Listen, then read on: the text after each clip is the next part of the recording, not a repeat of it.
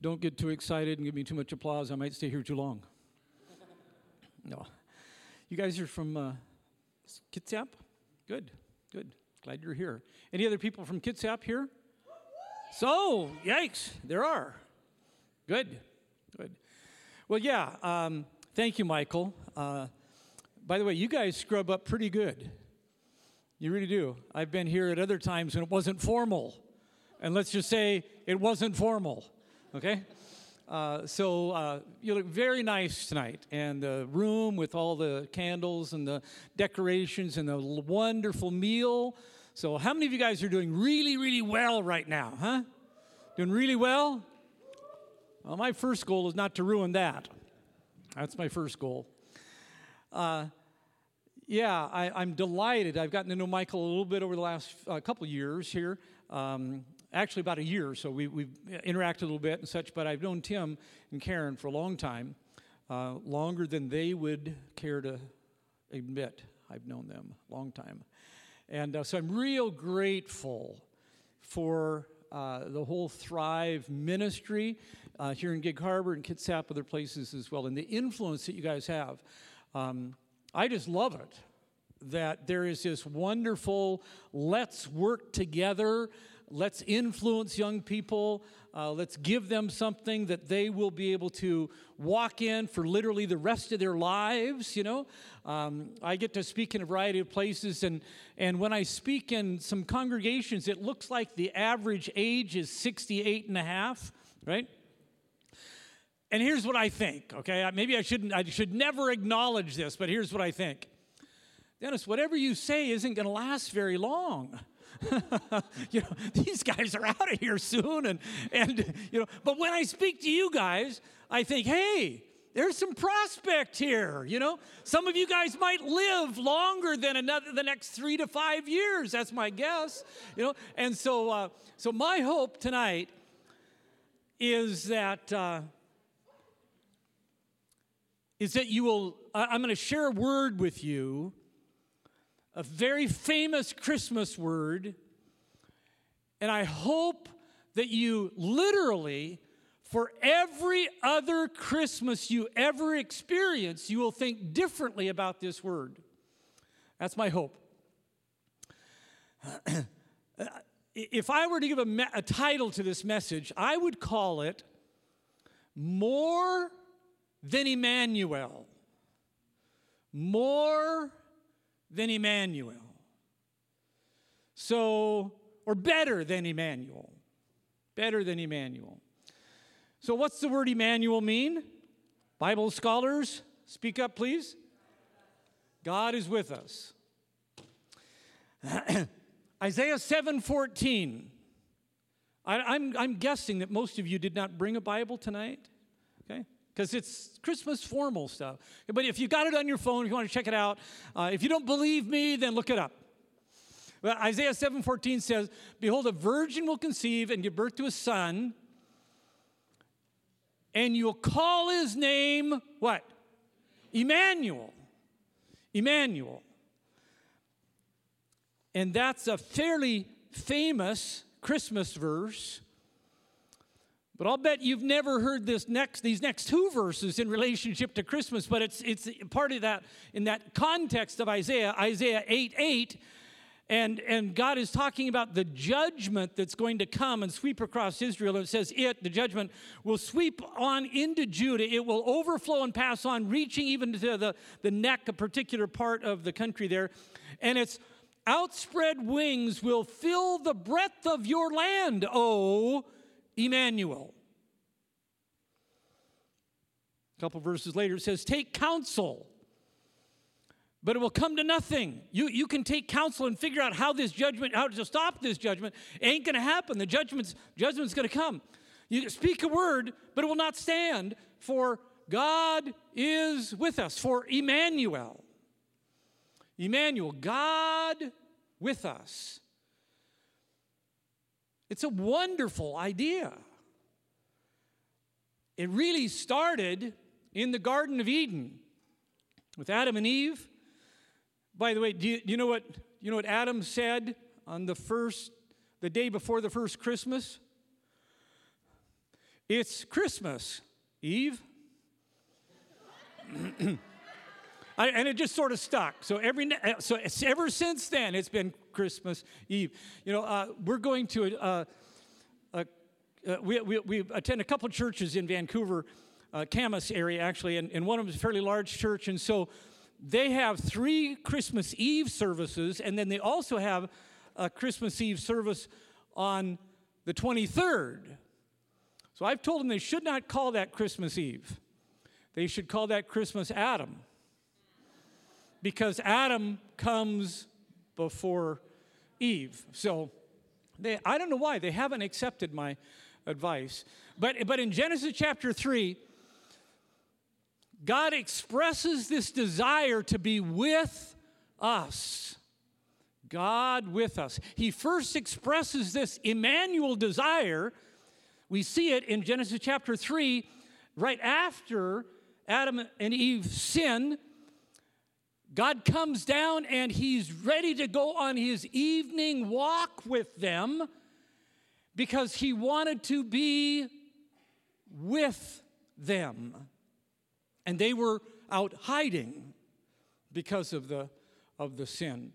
But we see this desire on the part of the Father to be with us. Time passes. We're in Exodus chapter 25 now. So the children of Israel have come out of Egypt. They've gone down to Mount Sinai. The Ten Commandments have been given. And God starts instructing them on what to do. And He says in Exodus 25, verse 8, Build me, to, to Moses, he said, Build me a, what? You know? Build me a sanctuary so that I can come and dwell with them. God wanted, he was not satisfied simply to stay in heaven as a distant God. When he created us, when he called the children of Israel into existence, he wanted to dwell in their midst. He wanted to be with them. That's repeated in Exodus 29, other places where God says, I called you out of Egypt so that I could be with you. I want to Emmanuel. I want to be God with you. Years pass. King Saul comes. King David comes, and David wants to build a temple. So Moses built a tabernacle and the sanctuary in the tabernacle so God could come and Emmanuel. Solomon, then, David, Saul, David wanted to build the temple. God said, No, no, no, your son's going to do that. So Solomon built the temple. And in the process of the dedication of the temple, this is what it says in 1 Kings. then I will establish my word with you, which I've spoken through David your father and I will dwell among the children of Israel and will not forsake my people. The temple, by the way, I was just uh, a month ago, I was in Jerusalem again, and I was able to be up on the Temple Mount and just to consider the size and the scope of that wonderful temple is pretty fun. And the reason why Saul built that temple was so that God would be able to have a place where he could come, have his name be remembered there, and be a place where he would be able to, Emmanuel, be, dwell with them. Time passes now, we're in the prophets, Old Testament prophet period, and Ezekiel. You should be very careful about anybody who brings devotional thoughts from the book of Ezekiel. Actually, Ezekiel is a wonderful, wonderful book. Ezekiel had the task of proclaiming a judgment that was going to come. And he had the privilege of proclaiming the blessing that was going to come. And the blessing that was going to come hubbed around the rebuilding of the temple. So, this is what it says in Ezekiel remember Ezekiel 37? Them bones, them bones, them dry bones, the, the bones, uh, the valley of the dry bones. You want to sing that with me? No, no, no, you don't either. Okay? the, that, that chapter, Ezekiel 37, includes these, these words, this thought. It says, I'm going to make a covenant of peace with them. It shall be an everlasting covenant. And it goes on, and then it says, My dwelling place. So this is not talking about the existing temple that was there, because that temple had been, had been, um, had been done away with at that point, been captured and torn apart. Then it says, My dwelling place shall be with them. So the new temple that Ezekiel looked forward to, that temple, the reason for that temple was so that Emmanuel could be Emmanuel, that God could come and live with his people. So, what in the world could be better than Emmanuel? What could be more than God being with us? Then we come into the New Testament, John chapter 1, verse 14. Is there more dessert out there? Is there more dessert out there? Okay, good, good. If you can stand and quote for me for memory, John 1:14, you get to go have more dessert. Okay? Come on, come on. Who, who can do this? Who can who can who can stand and Michael doesn't count. Cedarland doesn't count. The Word became flesh. God came and became and became human human flesh. The Word became flesh and here's the word and tabernacled and dwelt among it, it, it, means far more than just pulled up and spent a night in a hotel it meant he came and he lived among us. He tabernacled with us. He, we, he was with us in, in our journey, full of grace and truth. So, the reason for Christmas is to express this God desire to be with us. And then, in a real sense, the whole culmination of Scripture is Revelation chapter 21. I want to read these verses here, uh, just the first th- three verses. Now, now picture, picture John the Apostle, Jesus' best friend, skipped rocks with him on the Sea of Galilee. On the cross, he said, Hey, John, take care of mom. And he did. He took care of Mary for years and years. They couldn't kill this guy. Throw him in a vat of oil. That'll do it. Boil that oil. That'll do it. Kill that guy. It didn't work. So they said, I, I know what we'll do. We'll put him on that rock out there. Put him on Patmos out there and let him die. So he's on Patmos and he has this wonderful revelation of Jesus Christ. And the culmination of that revelation is this Then I saw a new heaven and a new earth. For the, the first heaven and the first earth had passed away, the sea was no more.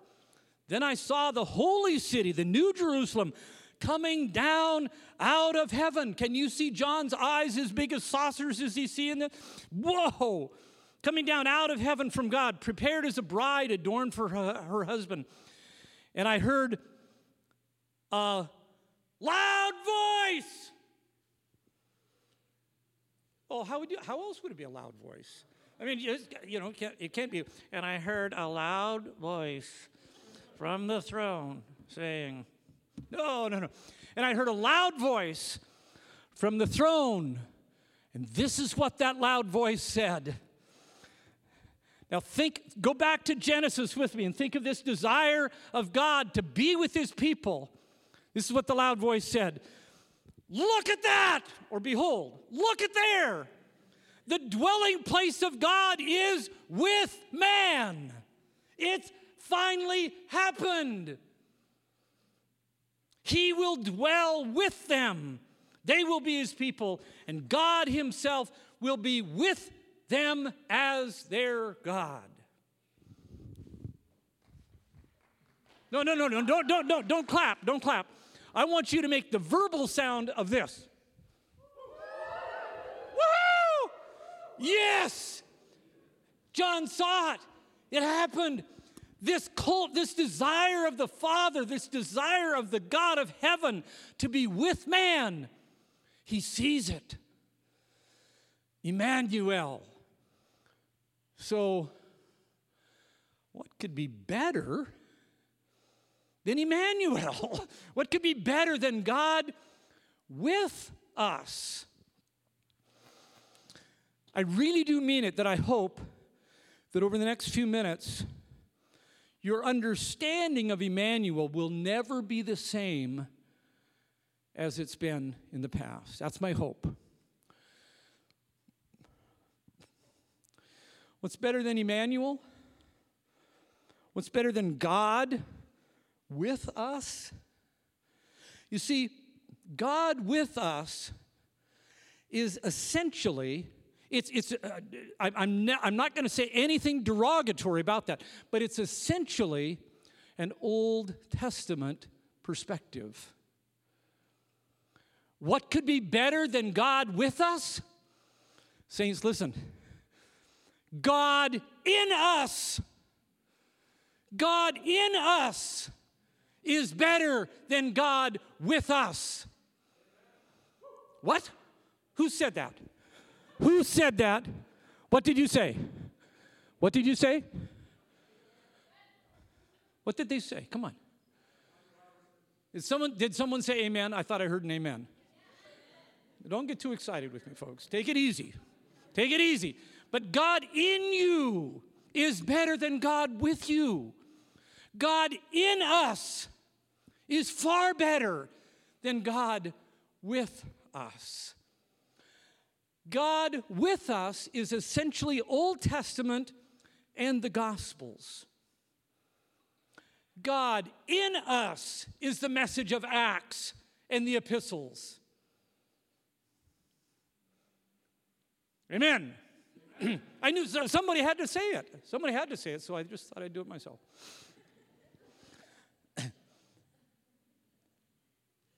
the truth of God with us is stunning the truth of God in us is inexplicable. I hope that every time you hear a song, a scripture reading, a Christmas card, a greeting that has the word Emmanuel in it, I hope you say, Yes, absolutely, amen. And there's more. And there's something better than simply God with us, and that's God in us. Think with me about some significance of God in us. Michael mentioned about my heart for unity within the body of Christ.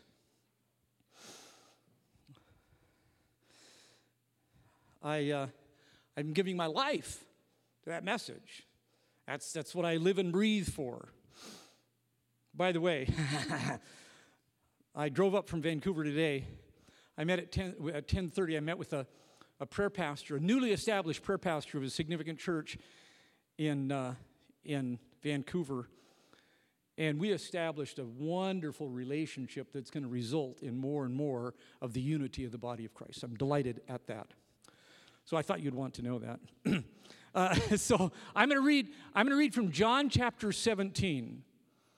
John 17 is this prayer that Jesus prays just before he, hours before he goes to the cross, hours before he is, maybe even minutes before he's arrested. And part of his prayer, he prays for himself, he prays for his disciples. He says, Father, glorify your Son. First request. Second request, Father, protect the saints. Verse 17, Father, sanctify the saints, scrub them up. and then verse 20, he starts praying for you and you and you. He prays for us. He specifically says, I'm I know I'm not asking for those only, the disciples, but now I'm praying for all those who will believe in me through their word. How many of you in the room are believing in Jesus because of the word of the apostles. Okay? All of us are. If you're believing in Jesus, it's because of their word. Okay? So he's praying for us. And here's what he prays He says, Father, I pray that they would be one, even as you and I are one. Verse 23 says this I, not with, I in them. I in them, and you in me, that they may become perfectly one, so that the world may know that you sent me and love them even as you love me. If you want a little formula, here's a little formula for John 17 23. Unity, excuse me, I'm sorry. the, the, we need to make up a word for, like Emmanuel, for God in us. I haven't come up with a word that fits that yet. Inannual? I don't know, but somehow we need we need a, we, I don't have one word, but God in me, God in me, and God in you. That means that we are connected in unity. We are. That's the truth. We are connected. We may not act like we're in unity, but we are connected in unity. That's the truth. So recognizing that God is in me, and as I recognize that God is in you, that means that we can have unity that leads to leads to there's so that's in that verse i pray that we'd be one so that the world will know that you love them even as you love me unity leads to love, which leads to the most effective evangelism that there is. The biblical form of evangelism starts with recognizing our unity because we are we both are in Christ and Christ is in us. Best process of evangelism. So unity leads to love, which leads to evangelism. When we are not convinced, when we forget that we are God containers, when we forget that God is in us and in other believers, then we start to think that we don't need them. Then we start to think that they're not as good as us because they don't do this or believe that. We start we forget when we forget that, we get off track. But when we remember that God is in them, the same God that's in them is in me, the same God that is in me is in them, then we have a basis for genuine biblical unity. So, unity leads to love, which is evangelism, which leads to evangelism. That's one of the tremendous outcomes of God in us. 1 Corinthians and 2 Corinthians. 1 Corinthians 3:16. It's a wonderful study, by the way, to go through the 316s of Scripture. Let's just do that right now, shall we? No, we won't.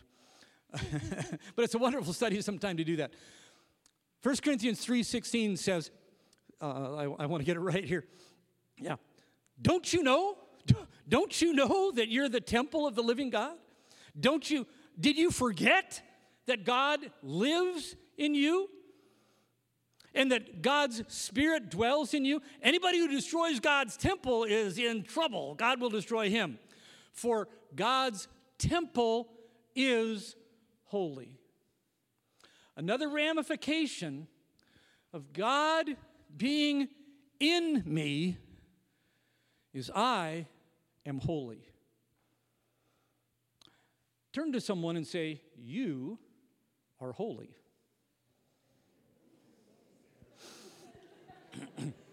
now answer him back and say, Thank you very much. but then but then you need to add, what do you mean holy? what what's that mean? well, there's a variety of ways to describing it, just uh, being set apart, etc. A variety of things. Here's here's what I mean when I say holy. All right. Here's what I mean when I say that because God is in me, I am holy, therefore I get to act like I'm holy. I think the best one word description of holiness is distinction. Distinction. This chair is distinct at this table. Right? Okay? I feel like uh, Sesame Street. One of these things is not like the other. okay? Those chairs have something in common. The opposite of holiness is not bad, the opposite of holiness is common, just ordinary. Those chairs, sorry, I'm folks, it's just an illustration. Okay, don't get angry with me. Don't splash water or juice on me or anything. Okay. So those chairs are just ordinary chairs. This chair is special. This chair is unique. This chair is distinct. When God is in you and you know God is in you, you get to live a distinct life. You don't have to live like you used to live. Somebody should shout at this point because I know how some of you used to live. okay? you don't have to live like that anymore. You don't have to live like those who don't claim to know God. You get to live a life the way you were designed to live, the way the Creator intended you to live.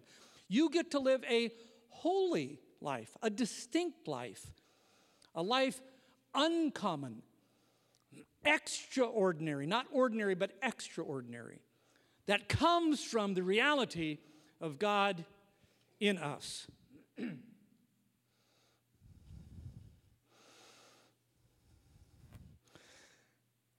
Colossians chapter 1, verse 28 says, excuse me, 27 uh, says, To them God chose to make known how great among the Gentiles are the riches of the glory of this mystery, which is Christ in you, the hope of glory.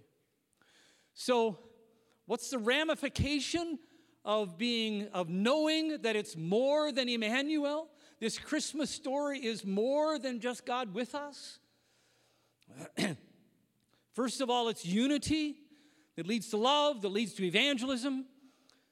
Secondly, it's this the reality of knowing that I'm the temple of the Holy Spirit, therefore I get to live a holy, distinct life. The third ramification is I have hope. I am not hopeless. You are not hopeless. Yes. Sometimes I feel hopeless. Sometimes I look hopeless. Sometimes I act hopeless, but I'm not hopeless. I have Christ in me, the hope of glory, the hope of life that designed the way it was supposed to be. That's good news. That's good news. We can expand on, expand on several other, uh, uh, others of these as well. I want to conclude with this one. What's the significance? What difference does it make that it's more than Emmanuel? This Christmas story is more than Emmanuel. Galatians 2:20. I am crucified with Christ. Yes. I knew that old Dennis. I'm glad he's dead. I'm crucified with Christ, but, but nevertheless I, I live. Yet not, not me, not I, but Christ lives in me. I want you to say this after, after me. I am crucified with Christ. Nevertheless, I live. Yet not I, but Christ lives in me. That was, that was, that was really inadequate. That was really inadequate. That's the whole point of his message. Come on, folks. But Christ lives in me. Come on, repeat it, repeat it. Christ. And the life that I now live, I live by faith in the Son of God who loved me and gave himself for me. What's the significance? What difference does it make that Christ is in us? We get to live out Christ's life.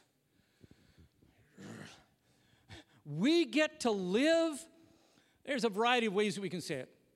All have different nuances here. We get to live a victorious life. We do not need to have sin as our master.